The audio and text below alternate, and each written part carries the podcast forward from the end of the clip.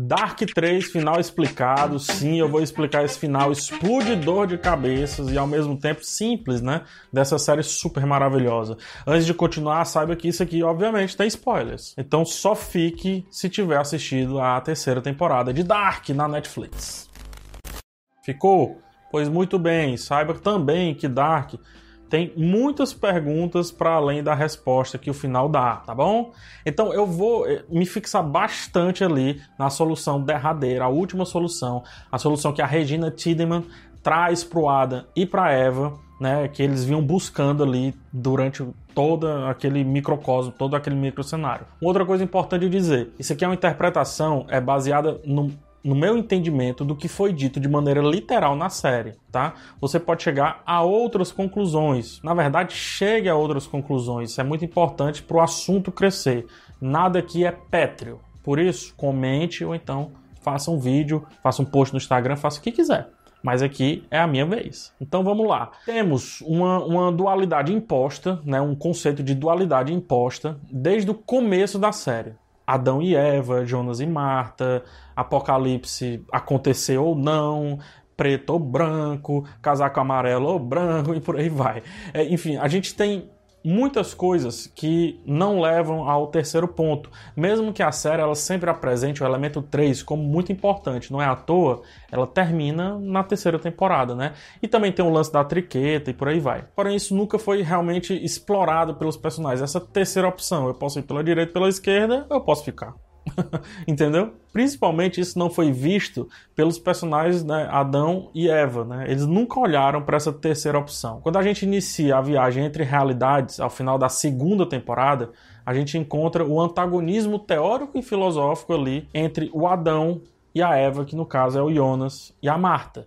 Mas que na verdade originalmente é a mesma coisa. O Jonas e a Marta são a mesma coisa, porque como um vem do mundo do outro e um representa o outro no mundo do um, é a mesma, o mesmo cidadão, é a mesma pessoa, tá? Se a gente olhar apenas para a série, né, é a Marta que assume os papéis do Jonas. Só que se a gente olhar ali para os vários possíveis mundos, na verdade, todo mundo é Jonas, todo mundo é Marta, tudo ao mesmo tempo. Adão e Eva, eles caíram na bagunça é, do ciclo proveniente de dois possíveis círculos, ou seja, de dois é, da junção de dois círculos que forma ali o Ouroboros, o símbolo do infinito. Um queria romper esse ciclo que é gerado para aí sim se libertar e pensou que isso deveria ser feito desmantelando os destinos, os dois destinos. O outro pensou que manter, no caso a outra, a Marta, pensou que manter o ciclo era se manter vivo para sempre, aceitar a realidade e impor pequenos desvios seria o suficiente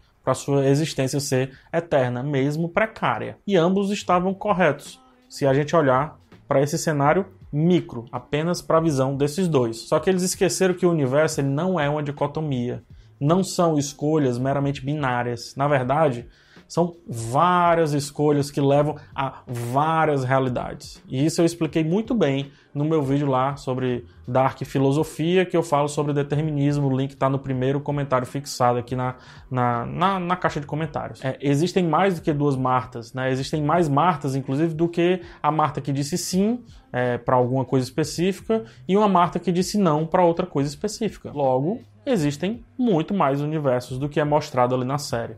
O ponto aí é que é, no recorte da série a gente vê dois universos se chocarem, formando aí esse Ouroboros, né, ou o infinito, dessas duas realidades apenas. Só que existem muitas outras, como eu já falei. Para se desprender daquelas duas realidades e assim resolvê-las, era preciso ir para uma outra realidade, uma terceira realidade, a realidade mais próxima da realidade original, aquela onde o H.G. Tannhaus ele não inventaria a máquina do tempo. Afinal, a máquina do tempo é a causa. Tudo que vem a seguir é consequência. Para entender de maneira prática, tá? Eu vou desenhar. Imagine um círculo. Esse círculo, depois de desenhado, e se não houver nenhuma referência, ele não tem mais começo nem fim. E ao mesmo tempo, ele tem vários começos e vários fins. É só você escolher onde você quer que comece e onde quer que termine. Esse círculo, ele é a realidade matriz, tá? Então vamos ampliar esse círculo. E dentro dele, vamos preencher com vários outros círculos. Cada círculo desse é um desmembramento dos caminhos que essa realidade matriz, essa realidade de cima, pode seguir. Agora faça dois círculos desse, no caso duas realidades, se encontrarem, né? Nesse caso, essas duas realidades elas estão conectadas. E aí quando uma termina, a outra começa. O círculo então virou um ciclo, um ciclo entre dois círculos. Ele mudou para os dois cenários, não só para um ou não só para outro. Essas duas realidades é o que a gente vê na série e esse grande círculo é o que a gente viu especificamente no final da terceira temporada. Eu desenhei para propor melhor é, é, a visão dessa alegoria, tá? Aqui estão as duas realidades. Essas são as duas realidades. E esse papel, por mais seja quadrado, ele está representando o grande círculo, tá? E aqui as várias outras realidades que existem. A única maneira de romper esse encontro não é fechando as portas entre essas realidades, não é. É eliminando as duas realidades. Tudo que vai com as realidades, inclusive a realidade maior, como a gente vê aqui. Só existe como fazer isso rompendo com o círculo de cima, rompendo com o círculo superior, ou seja, nesse caso,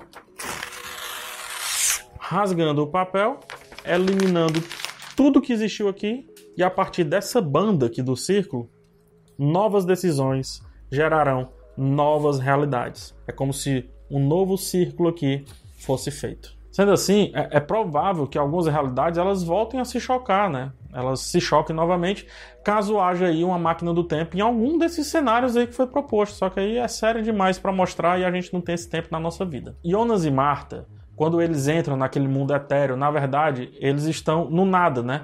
Eles estão entre todas as realidades, mas não pertencem a nenhuma realidade, uma vez que as suas realidades foram desfeitas de trás para frente. As duas realidades elas tiveram um apocalipse ao mesmo tempo e juntos, um de cada realidade, eles estavam bem no centro ali daquele encontro, daquele Ouroboros. E aí eles conseguiram sair do ciclo para fora né, para por papel, vamos, vamos ver assim, e acabaram indo para essa realidade de cima.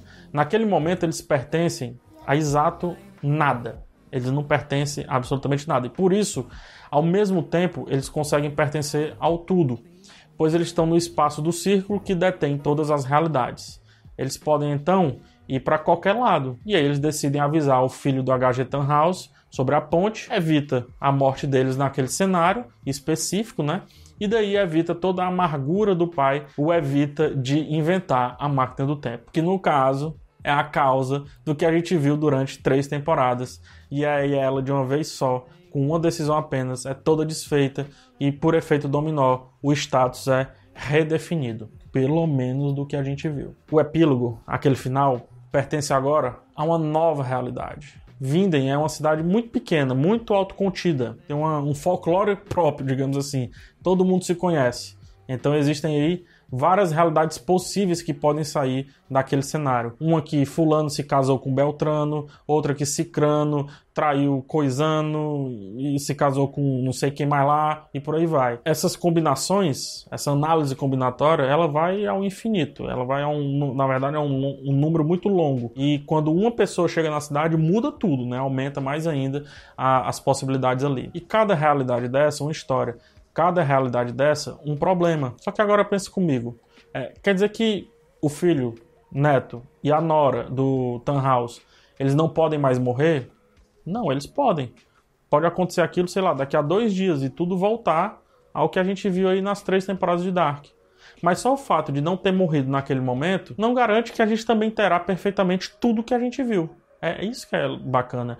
E outra coisa que fica muito bonita, né? Que o Tannhaus, ele tinha. Ele realmente resolveu toda a parada. Porque ele inventou a máquina do tempo, que fez as pessoas voltarem no tempo para destruir a máquina do tempo. Só que, ao fazer isso, tiveram que salvar o filho dele. Então ele conseguiu. De todo jeito ele conseguiu. E também por isso, esse final, ele é uma ceia, né? Uma referência clara à Santa Ceia. Que, por sua vez, referencia é, o, o fim e o renascimento. Porque sempre que comerem deste pão e beberem deste cálice, vocês anunciam a morte do Senhor até que ele volte. Rapaz, isso deve ser Coríntios, viu? Eu não vou saber precisamente, eu também não faço a mínima ideia porque eu tenho isso decorado. Só que é muito bonito, né? Bebe o caso, anunciar a volta, enfim. Em termos filosóficos, o, o fim de Dark aponta que somos um composto de micro escolhas e micro experiências que podem mudar esse eu, esse nós aqui, a cada novo caminho traçado, né? Desde comer uma coxinha até, sei lá, entrar no aplicativo de relacionamento. Essas micro escolhas, binárias ou não binárias, não importa, elas vão deixando ali um rastro enorme do que poderíamos ter sido, do que não, não fomos de forma alguma e do que ainda será, ou melhor, ainda seremos. Dessa forma, somos tudo o que fomos e seremos daqui para frente, o apanhado constante da soma de um eu que morre e nasce a cada milissegundo. Não necessariamente estamos vivendo a melhor versão de nós mesmos, mas já que não tem como comparar, né? A gente não tem como comparar com o nosso eu do futuro passado, porque não tem máquina do tempo. Cabe a nós decidir o que fazer com essa nossa versão e aí a gente pode torná-la a melhor de todas. Existem várias outras explicações que Dark sugere, assim como existem várias perguntas que ficaram aí abertas. Para isso, fica no canal aqui comigo, eu vou fazer mais alguns vídeos sobre a série e eu vou tentar fechar alguns ciclos aí que ficaram em aberto. Só que com a plena certeza que ao fechar um ciclo, abriremos a possibilidade de vários outros. Vários